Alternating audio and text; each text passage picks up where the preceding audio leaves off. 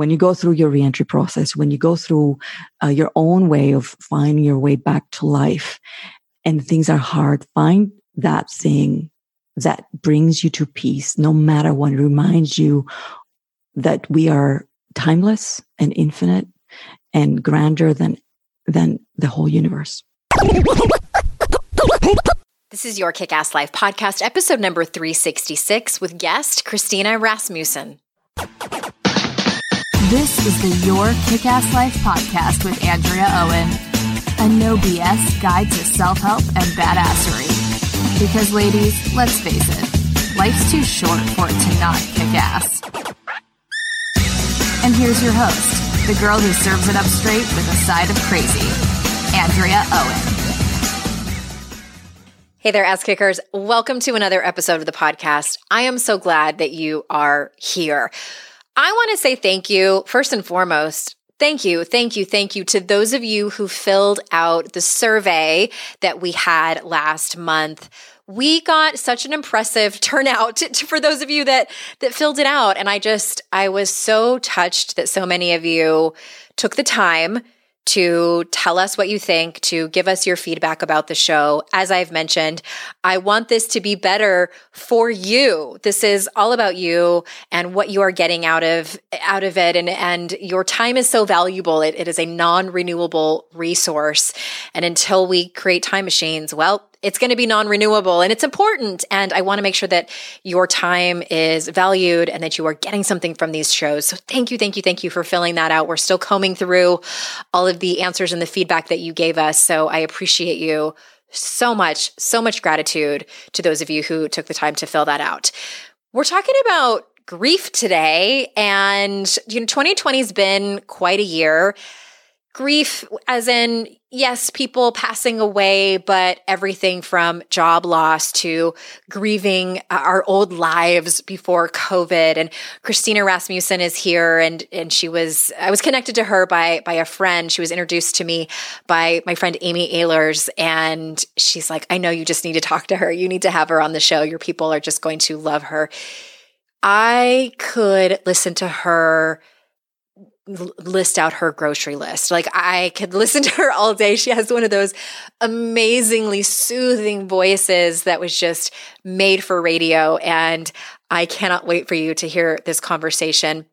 She's written a couple books. I am going to read her fancy bio and, and tell you about them. And I want to just make one quick announcement that we have a couple of spots open for private coaching. So for those of you who are feel like it's a hell yes to get more support, for those of you who feel like maybe you have an inkling of just a kind of a tapping on the shoulder, you might want to fill out the application. Sometimes that in and of itself can feel like a coaching session and, and make some shifts in your life and, and point to some things that you might want to work on. So you can head on over to yourkickasslife.com slash apply. We've made it easy for you over there and we will respond and let you know what is the best fit for you.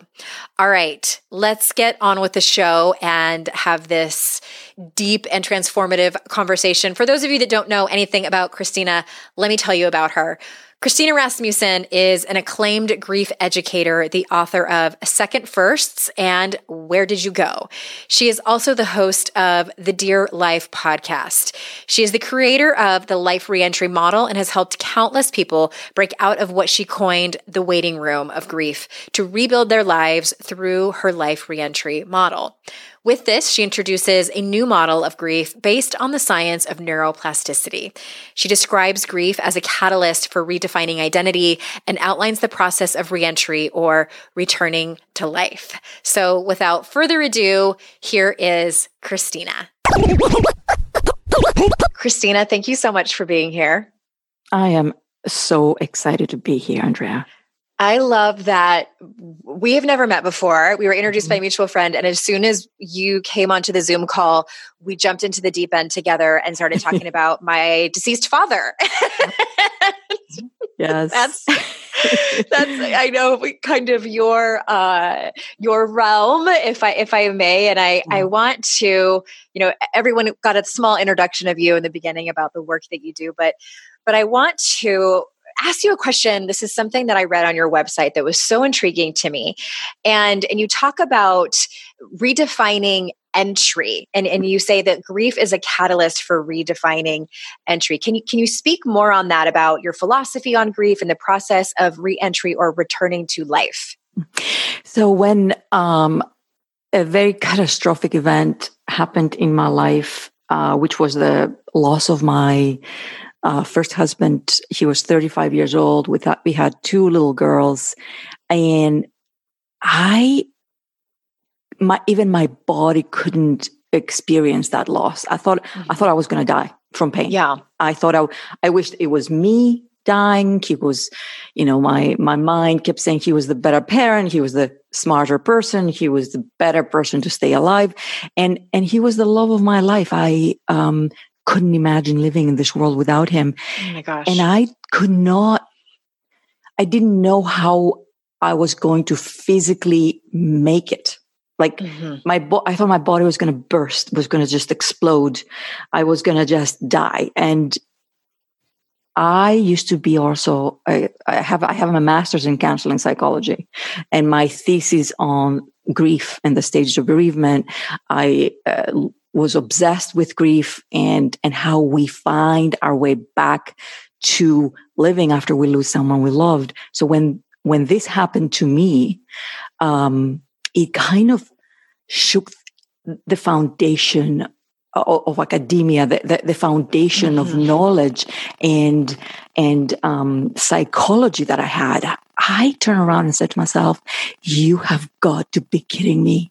This is what has been happening to millions of people, and this is all we have to help them." And reentry became the word that I used to um, to find my way back out of what I coined the waiting room. And the waiting room is when something bad happens in our lives, whether it's a death, a divorce, a job loss, or an invisible loss. I call the smaller, um, seemingly smaller events of our lives invisible because nobody thinks of them as important, but actually they are catalysts for for depression and anxiety and fear in our life but all any of those events when they happen to us we don't just start over we don't just start a new chapter we don't just leap out of the old life and land in a brand new one we go in a place in between between the life we were forced out of and the life that we could have. And millions of people die in the place in between thinking that is their new life. That's the life they were supposed to have after their losses. And it's just a waiting space. And the brain puts us in that place when we're grieving, but it keeps us there when we are afraid to start again. And my work and my mission in life is to help all these people re-enter to to a true life wow. Okay. I, I, didn't i knew that you had lost your first husband when you were uh, younger and your and your girls were young but i didn't realize that that was your background. Yes i know right? Oh. I, I didn't know why it was. the irony was not lost on you yeah that and you know I, I, was um, i studied in the uk i did my bachelor's and my master's in england. And when i was choosing you know my thesis i said to the professor i said i, I got to study grief i love people so much. I could not possibly imagine losing anyone uh-huh. right? Like, so you oh, didn't have you didn't have any real life experience of losing someone close to you before that? Grand i mean when i was young like grandparents okay, you know, okay. like most people it was hard mm-hmm. but i mean it wasn't a no nobody. And and and the and the professor turned around and said you you're such a happy person. Why would you want to to do this? I said i just i'm just i just want to do it. And um and when i moved we moved from um the uk um to actually at the time to houston texas and my visa was dependent on my husband's visa, so I was not allowed to work. I uh, started volunteering um, in hospice. So I sat with the dying. I actually, because of my qualifications, they gave me, they didn't, they couldn't pay me, so I started facilitating their support groups, mm-hmm. and and then when we moved um, from there to California and then to Boston. When we were in Boston, he was diagnosed at age 31 um, with stage four colon cancer, and it was terminal from the beginning. And Andrea, I um, knew then this was so much more catastrophic than I ever ever imagined. Yeah. Oh my gosh, I have so many questions. Some of them personal and some of them professional. I'm just going to kind of go go with where Do, yes. conversation takes us.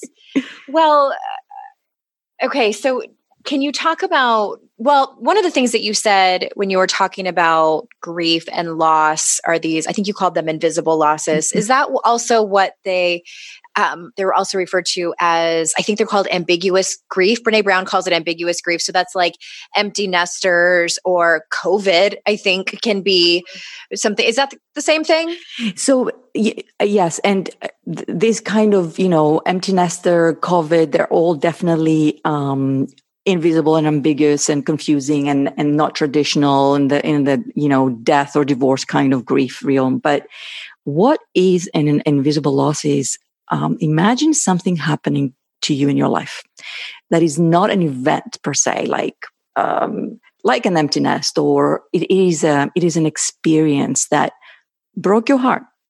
It could be mm-hmm. a really um, bad argument with your best friend when you were 15 it could be your first boyfriend uh, making out with your with your friend. It could be your teacher in school telling you off in front of the whole class. It being excluded be, in middle school. Yes, yeah everybody yes. has some story. So, so these little tiny invisible events that we don't get validation for acknowledgement and we are not really processing they actually dictate the narrative of our life and in the life reentry model that I developed, which by the way is in clinical trial right now, two two clinical trials, um, real clinical trials. People are like, are they real? I said, yes. There's a, a exciting big funding for those trials, and um, so there is the narrative that um, actually dictates our experiences stems from um, these invisible, seemingly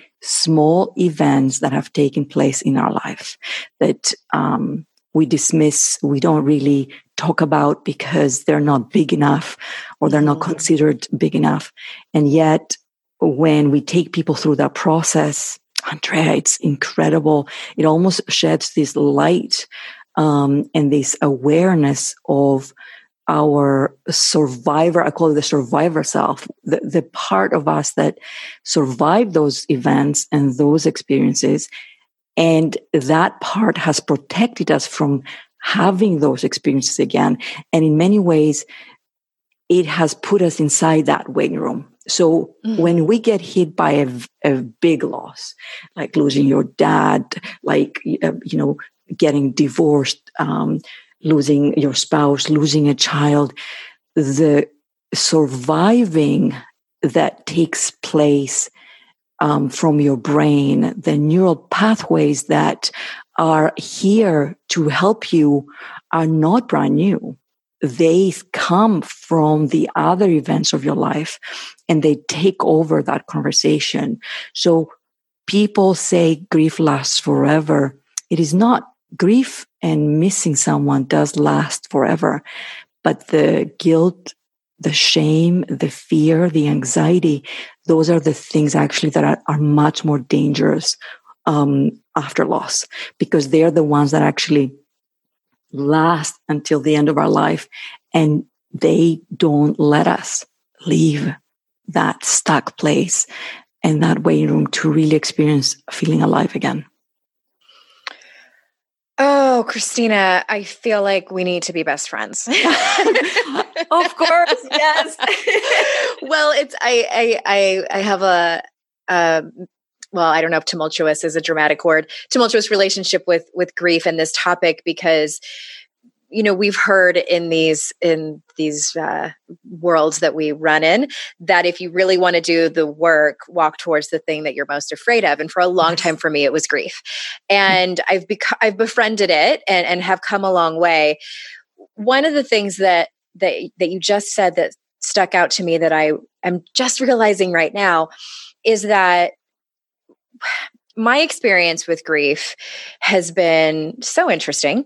Um, one one of the episodes of grief is the loss of my first marriage, and it was it yes. was it was trauma. I, I, describe it as traumatic and dramatic exit. Yes. And what was so curious for me as the years have gone by is when I am triggered by things that should seemingly be innocuous mm-hmm. that that or indirectly related and and weird that will take me out. And it's similar with the death of my father. I, I told, told the story a couple times on my, my podcast that it wasn't his birthday or the anniversary of death that took me out. It was one time seeing a father and a little girl flying a kite. Mm-hmm. and i hadn't remembered that memory of my own for decades. And then all of a sudden i'm in a puddle of tears and was just i had to take like two days off. But yes. there was this one instance after this was several years after my divorce, and I was finally finishing my bachelor's degree that it had taken me years and years to finish. I was pregnant with my second child. I was remarried to a, the most wonderful man. I'm, I'm still married to him. And it was the day of my graduation from Cal State University San Marcos. And I was overcome with grief that my former family wasn't at my graduation party and it was so strange because that family was a was big on celebrations and we're so proud of it was a very large family and just lots of parties and celebrating and, and they they lifted up people who when there was big events like that like a graduation or a baby shower or a birthday and it's it, and it what was my reality was a very small celebration. There wasn't a lot of hoopla, and I was angry that I was mad, that I was having feelings, I should say. And once I surrendered to it and realized, okay, this is just part of my grieving process. This doesn't have anything to do with my ex husband. This doesn't have anything to do with my former family.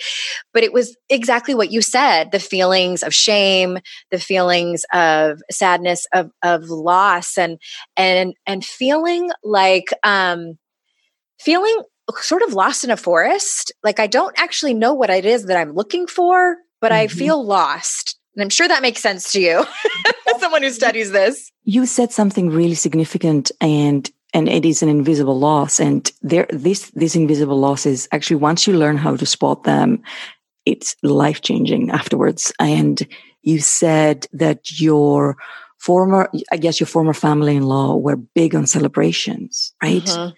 And um, by the way, I got chills because, and I know people would say, why was she having chills about that specific comment? But here's why. When you were in a place later in your life to have a big celebration like that, you actually, deep down, you were grieving not having that big celebration with them. Right. Mm-hmm. And, and that, and I felt wrong for it in the moment and you shouldn't be because that is that's how you are grieving. You're grieving uh-huh. this lo- this part. Imagine if there's a big puzzle right? the, the, the, grief and loss has so many pieces right? Thousand two thousand pieces. And that was just one of the pieces. And i'm so glad you're grieving it because if it goes unnoticed unvalidated unprocessed it is it is it is actually going to interfere in mm-hmm. your relationships in conversations yes. with your children with your friends with mm-hmm. your with your marriage today it, it yeah. just yeah and that's part of why I told this this story right now and wanted to use that example is because I know that there's people listening yeah. who might have these things happen to them and they make it mean something that it not necessarily is. You know, I, for a moment I had made it I had made it mean that I was not over my ex-husband and that certainly was not the case. Mm-hmm. And so it, I I still I mean that was in 2009 when that happened and and still now it's 2020 and there will be small things that trigger me but I immediately know it has nothing to do with really anything except my grief and perhaps my unconscious brain is trying to catch up with with 2020 and and I'm still trying to heal and it's protecting you so the the narrative the survivor self which um, is really the fear center but i took brain science and and created um, ways in which people can understand what's happening inside the brain. But your survivor self who has protected you during those very hard moments is when you're being triggered and activated, it's your survivor self is trying to protect you in, in this moment in the 2020. And this is why right now we have so many people struggling. It's not just because of what's happening today. in our lives, which is bad enough. It, it is because we have, with everyone, millions of people have had so much loss in their lives, seen and unseen, traditional and non-traditional, and they have coping mechanisms to, to, to survive them. And those are the, the narratives that are taking over. And this is why we see so much anger and, and just violence and uh, chaos. It's, it's, it's hell right now mm. because all of those voices are protecting their hosts. Mm, okay, I, I would love for you to speak to that a little bit more because you know we're we're recording this in November of 2020, and over the last, I mean, I'm sure your practice is busy. I know my therapist yes. said she's never been busier. I've had a few other therapists on that said they've also never been busier in 2020. And and it, am I correct in in understanding that? people are of course they're scared and uncertain because of covid and the economic stuff and racial mm-hmm. tension mm-hmm. and social unrest, but it's also re traumatizing people about things that happened in their past that don't have anything to do with COVID or the election. So what what is happening is that the maps that the brain maps that um, are there to protect to um, put people in in a nice uh, safe space because there's danger mm-hmm. outside are here and the danger that looks so when when when the person is looking outside they're not just saying oh there is covid there is um you know unemployment um there there's political unrest it says your life is in danger today mm-hmm. it is mm-hmm. it is the narrative is strong it is much stronger than reality not that reality is not dangerous but imagine it being 10 times worse inside the brain because the brain wants to protect itself and put everyone in the most safe place. And there is no safe place right now. Everything right. is, is unnerving and unsettling. So this is why it looks like everyone is yelling at each other. Everyone is disagreeing. Everyone's being triggered. Um, I guess, yes, we could say they're being re-traumatized, but the way I, I maybe I'm saying the same thing, but the way I'm, I am explaining it to people is that imagine you have this caregiver inside of you, this mm-hmm. caretaker that uh, you, the, the bell uh, rings when there's danger for you. So this caretaker runs from wherever it is and comes with this blanket and, and fire things and like grabs you, even though there's no like fire and says, we have to go. It's like, um, when the president, not necessarily this one, but any president, there's a threat. He's, um, his bodyguards come and grab him, and put him down in the bunker. So it's like a red alert. there you go. Yes, like an alarm. It's like a loud, right. okay. loud alarm that is not necessarily for for the present moment, but for for everything that's happened before. Yes. Mm-hmm. I'm interrupting this conversation to bring you a few words about some of our sponsors. You know, I'm a huge advocate for therapy and counseling. I've been going myself for the past 28 years. And lately, it's kind of inconvenient to go and see someone in person. That's why I recently signed up for BetterHelp and wanted to tell you what I love about it. BetterHelp will assess your needs by asking you a few quick initial questions online and match you with your own licensed professional therapist so you can start communicating in under 24 hours. You can send a message to your counselor anytime. You'll get timely and thoughtful responses. Plus, you can schedule weekly video or phone sessions if you'd rather do that. It's easy and free to change counselors if needed. It's more affordable than traditional in person counseling, and financial aid is available. There's a broad range of expertise available so you can get help with things like depression, anxiety, relationships, trauma, family conflicts, LGBTQ matters, grief, and anything you share is always confidential. In fact, So many people have been using BetterHelp that they are recruiting additional counselors in all 50 states. I want you to start living a happier and more fulfilling life today. And as a listener of the show, you get 10% off your first month by visiting betterhelp.com slash kickass. Join over a million people who have taken charge of their mental health. Again, that's betterhelp, H-E-L-P dot com slash kickass. How was your voting experience this year? I voted by mail for the first time because our voices matter. Your voice matters, my voice matters, and every eligible voter has a right to make their voice matter. We need to make sure that we are heard by doing things like calling our senators and telling them they need to get back to work and provide emergency funding for USPS and for states to conduct safe and fair elections. Money that was allocated by the House more than three months months ago. We live in a democracy. Demand that your elected officials have the time to count every vote in the 2020 elections. Decision makers nationwide want to make it harder to get every ballot counted and voice heard. Don't let this stop you from taking a stand to protect your voting and civil rights. They will not silence us. Visit andstillivote.org to call your elected officials today to make sure every vote is counted. That's andstillivote.org, paid for by the Leadership Conference Education Fund. And I thank you for supporting our sponsors because that in turn supports this show. And now back to the conversation. Well, how does someone know that they are ready to do the kind of grief work that you do? And is there a mm-hmm. time in which you suggest someone doesn't do this work yet? Yes, I do. Actually, um, the way to look at life reentry is we are the second responders. Okay. not the first responders. Not the first responders. Okay. Yeah. So when when a loss takes place, my work my work people call me a grief expert, but I'm really a life expert after grief. so, mm-hmm. okay, um, uh, you know, and and and it comes, it stems from grief, but it's it's you know, people say to me, you you picked up where elizabeth Kubler-Ross with the stages of agreement left off. You know, I'm I'm after. I am mm-hmm. I'm after the mourning, after the the the stages go through.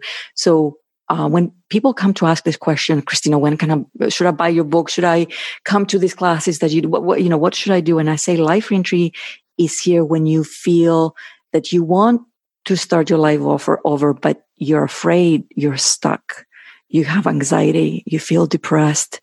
Grief is a, a, a different kind of feeling. Grief is raw. It's uh, it's mourning. It's it's love upside down. You know, it's not the way fear looks like. It's a different thing. The waiting room gets created when we are getting ready to to re-enter, and the survivor self comes and says, "Don't go out again because this is going to happen to you again." Uh, uh-huh. So when that happens, that's when we start the life reentry process and we do it very, very gently and very carefully. I call it, we have to sneak out so the survivor self doesn't hear us leave the waiting room for an overnight um, visit. So the first few steps out are very, very quiet. And we should not be activating our fear center at all in the beginning as someone who snuck out of the house a lot in high school, I will also tell you that take the screen off first. yes. during during daylight hours because that can be loud. Um, I want to touch on people listening who might be experiencing grief for the first time and they might be asking themselves you know if they go through the reentry mm-hmm. process mm-hmm. or you know re- when they return to life does that mean that they won't experience waves of grief anymore does that mean that they're going to forget about their loved one like what about people who are sort of because I, I, feel like people and, and tell me if i'm wrong mm-hmm. kind of hang on to their grief mm-hmm. As a way to sort of honor the person or thing that they've lost yeah. And this is a great question. And the way I always respond to this is that reentry cannot touch the grief at all.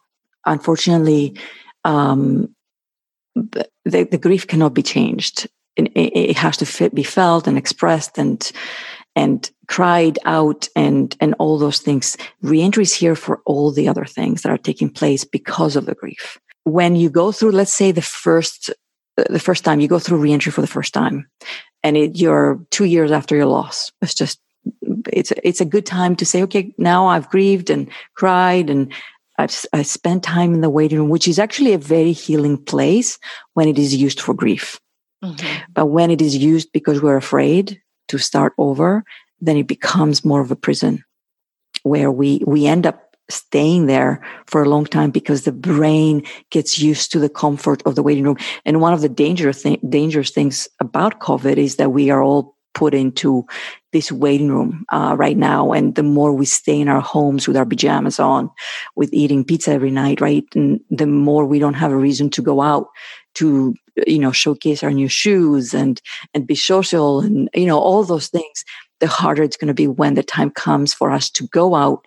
People think they want COVID to be gone and we do. But when it's here, when the time comes, and we are um, free to go out without masks and and all that stuff it's going to actually be really hard for people to do that because the brain is used to being at home and working yeah. from here and doing everything from here and and we're used to that waiting room so life reentry requires many versions it's almost like rewiring your brain and bringing awareness and skills as to uh, hearing the distinguishing between the three selves. The Life Reentry has three personalities, mm-hmm. and knowing when the survivor is uh, creating the narrative and when not.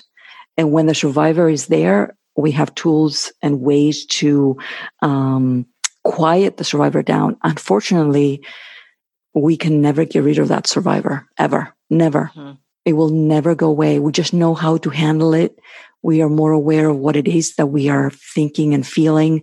And we can also uh, actually see the survivor selves from other people, which is my favorite thing to do. we see our own survivor self through other people or we see theirs theirs we, we okay. see our own but we yes. see theirs and we can tell when when someone is going to get triggered. If yeah. we know about their life and we uh-huh. know them, we can tell what's going to tick them off, and we can we can actually have compassion for them. I, and, I was just about to say that. That's yeah. helped me have compassion for other people. Yeah, and and and and not get too mad and you know pissed off and, and run away from them. They're just being triggered by their own survivor self. That's all. That's all there is. I find myself wanting, and this would probably scare the crap out of people if I ask this question, but I, when I meet someone and I start to see their personality traits come through, this doesn't happen with every person I meet, but there's one person I'm thinking of that, that we play tennis with. And I so badly want to ask this person, who broke your heart and what happened? and yes. and and this per- it's not that this person's angry it, this person's a little passive aggressive and, uh-huh. and yes. i know something happened and i know this yes. person probably doesn't want to talk about it but i'm so curious i can i can viscerally feel it and it's happened to me before and it's much stronger with certain people and it it, some, it used to make me very uncomfortable um, but now i just I, i'm i've learned to manage it a little bit better you know as someone who identifies as an empath and uh, I know where I begin and they end and all that. But it's yeah, so much compassion for these people. Yeah. And and and I'm like you. I I want to you know I I, I mean I, I, went to your website and I, and I was like oh my gosh and immediately she went through this and and then I tried to imagine you as a person because of those things and like we are so alike. I mean I I uh, you know because knowing the story and when when we ask that question from someone you know what what what you know, what's your story? There's uh-huh. actually many stories that make the main story that right. they have this, this similar thread and that survivor is actually made from the average of those stories and they have a common thread. People, you know, alcoholism, for example, any kind of addiction, food, you know, whatever that is, there's just coping mechanisms. And we know that from those. Oh, I know that. Yeah. As someone who identifies as an addict alcoholic, I've been sober for nine years. It, it, I don't, I didn't ever really want to drink or fall in love with a stranger or, or, or restrict calories. I wanted to run away from my life. I wanted to run away from the feelings. That's what I was doing.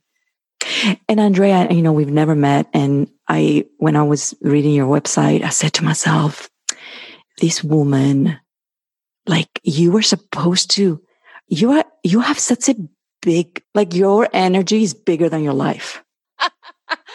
uh, yeah, thank you. I love that. Thank you. I'm going to put like that in my back It's pocket. vast. You have like this vastness. And it scares me sometimes. And when it doesn't fit, you know, in, in, in your life, that's when things happen, right? And and you have a big life, but like we're talking about Grand Canyon life. Mm-hmm. Do you know what I'm like? Like, yeah, this is when you're going to feel at home, even though it scares you. Yes, and now my palms are sweating hearing you say that because uh, I hope it's okay that I said that so much. No, no, no. I I believe you wholeheartedly, yeah. and I believe too that you have some kind of mediumship or something where you can yes. communicate with realms that I cannot see, and also i've had many a tarot card and psychic tell me the same thing and people who haven't met me there was actually a psychic who told my mother that when i was about six months mm-hmm. old on her hip and about me so so i believe you and i, I have chills by the way I have chills. Oh my gosh. I'm so glad you I, I, have chills. I wish I would share. Like, I'm so glad that you've been told this many times before because as soon as I landed on your website, I just read literally two minutes in and I said, oh, even your foot, like everything, everything, yeah. everything about you tells me grand, grand. And when it's not at that level, at that huge, I mean, we're talking big level, it, you're, you're, you're, it's hard to fit into that slightly smaller space. Yes. And, and I, I will say this for people listening eh, that as a woman, knowing that and feeling that when I was younger. And then as I, if I would act on it and sort of embrace my natural abilities and was told to quiet down, mm-hmm. that your energy is too much, your laugh is too loud, you, you, know people can't take you seriously if you smile that big and all, all of these things that are incredibly triggering to me that you know, I'm 45 now and it's it's taken me about this long to fully embrace who I am. And and for those of, of you listening, you know, whether you have uh, you know a boisterous personality or you're more introverted and more introspective which we, damn we need those people too and yes. it, it, i just i wish that well, I'm, I'm actually going to take that back. I was going to say I wish I didn't have to go through what I went through in order to to fully embrace.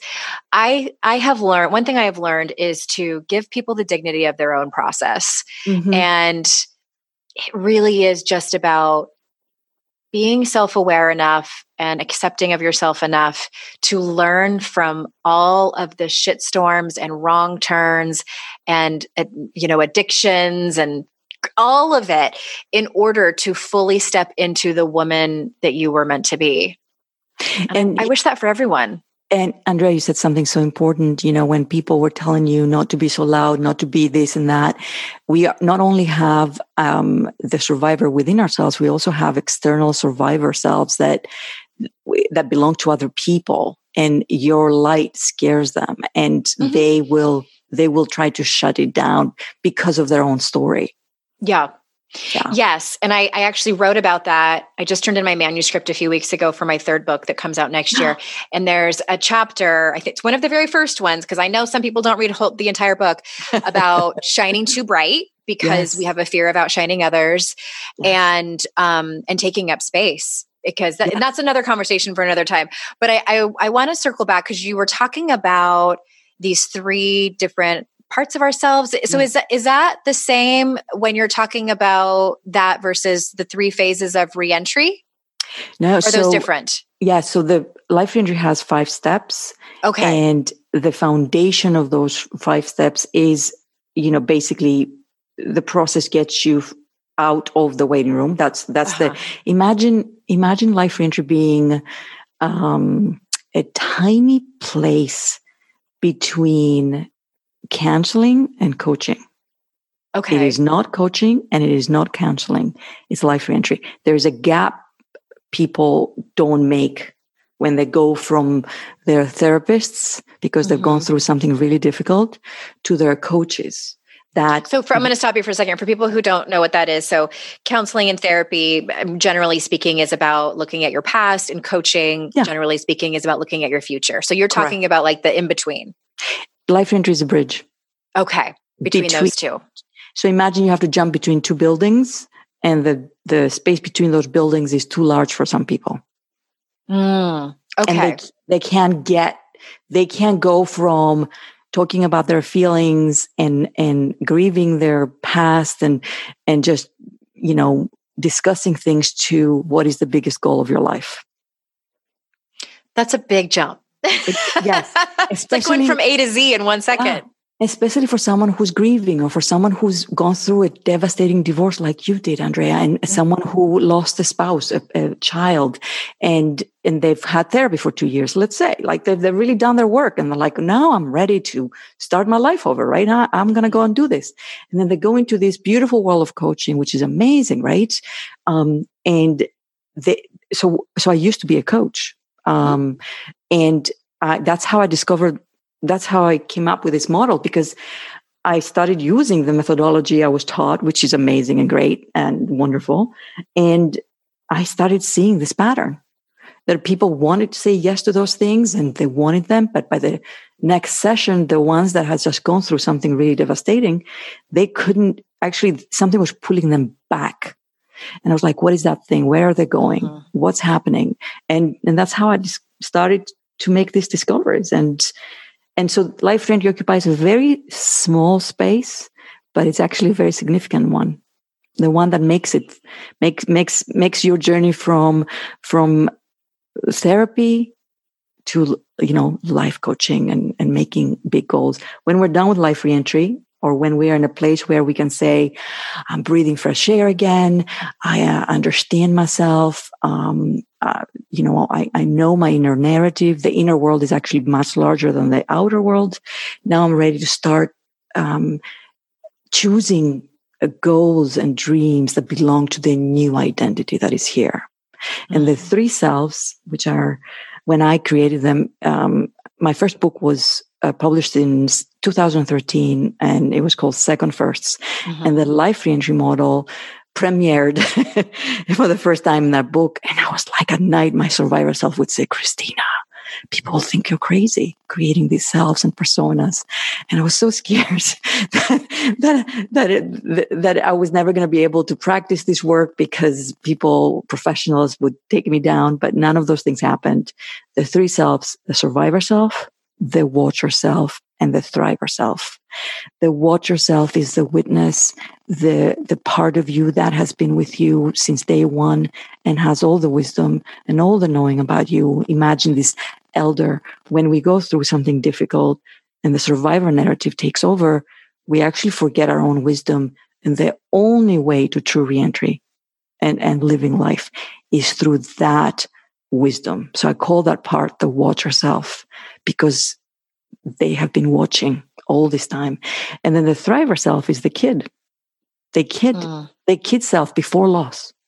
So we actually um, connect to that self in the in the last step, um, the thriver self, and we uh, allow for that voice to be remembered and th- that had no surviving, that had just just fun and play freedom. and freedom. Yeah. Okay. And so that you wrote about in Second Firsts mm-hmm. okay. But for the, for the grieving, traditional grieving, um, people. And then we had Hay House wanted to re, re, re uh, do a new edition in 2019, which added a little bit of, a little bit of that more invisible loss, um, okay. portion. Yeah. Okay. And so the book, Where Did You Go? That's totally mm. separate than Second First, correct? Yes. That okay. was in 2018. Yeah. 2000. Okay. And we'll, we'll drop those links in the show notes too. And so I'm, I'm curious about the watcher self. Is mm. that, are you a believer and are you talking about angels and guides that are with us? That that is the super watcher, which is in the Where Did You Go book. The watcher self is not a supernatural. Um, uh, it it is it is the knowing that we have okay, about our okay. life, about our physical world, about mm-hmm. deep down, Andrea, you're, you actually have a very strong watcher. You, you have a lot of knowledge about yourself and about others. And the only time you lose that knowledge is when the survivor narrative is loud and takes over. Mm-hmm. Okay. Makes a lot of sense to me, Christina. it really does, doesn't it? oh, I love getting to have these kind of conversations with people. Like I just I dig it ah. so much and I dig you so much. Same I, here. I have, you know, I'm going to have to have you back on. I, am telling you now that you're going to have to come back on next year because I still have so many questions. And is there anything before we close that, that you want to say, that you want to add on to anything that you said, that you want to make sure that the listeners walk away with? I want to say that, you know, even when we figure things out, when we find our way to, to a good place, um, we will get hit again many times from loss. That's life. That's the way it is. And the one place that I find the most peace is space. It is the knowing that there's a grander design. I am actually in love with uh, the quantum world, uh, physics, and uh-huh. understanding uh-huh. what reality is made of. And for everyone who's listening, when you go through your reentry process, when you go through uh, your own way of finding your way back to life and things are hard, find that thing that brings you to peace, no matter what reminds you that we are timeless and infinite and grander than, than the whole universe. Yes, ma'am. I want to record just that little section and, and play it on my phone to myself. and do you want people? What's the What's the best place you want people to go to to learn more about you and to find you? Oh, okay, we uh, ChristinaRasmussen.com is the main site. Um, uh, secondfirst.com is the blog. LifeReentry.com is the institute, and DearLifePodcast.com um, is the podcast. Yes, Dear Life podcast, and all those links will be in the show notes. Thank you, thank you, thank you, Christina, for being here. And listeners, you know how much I value your time. Thank you for being here with me and my guest today. And remember, it's our life's journey to make ourselves better humans and our life's responsibility to make the world a better place. Bye, everybody.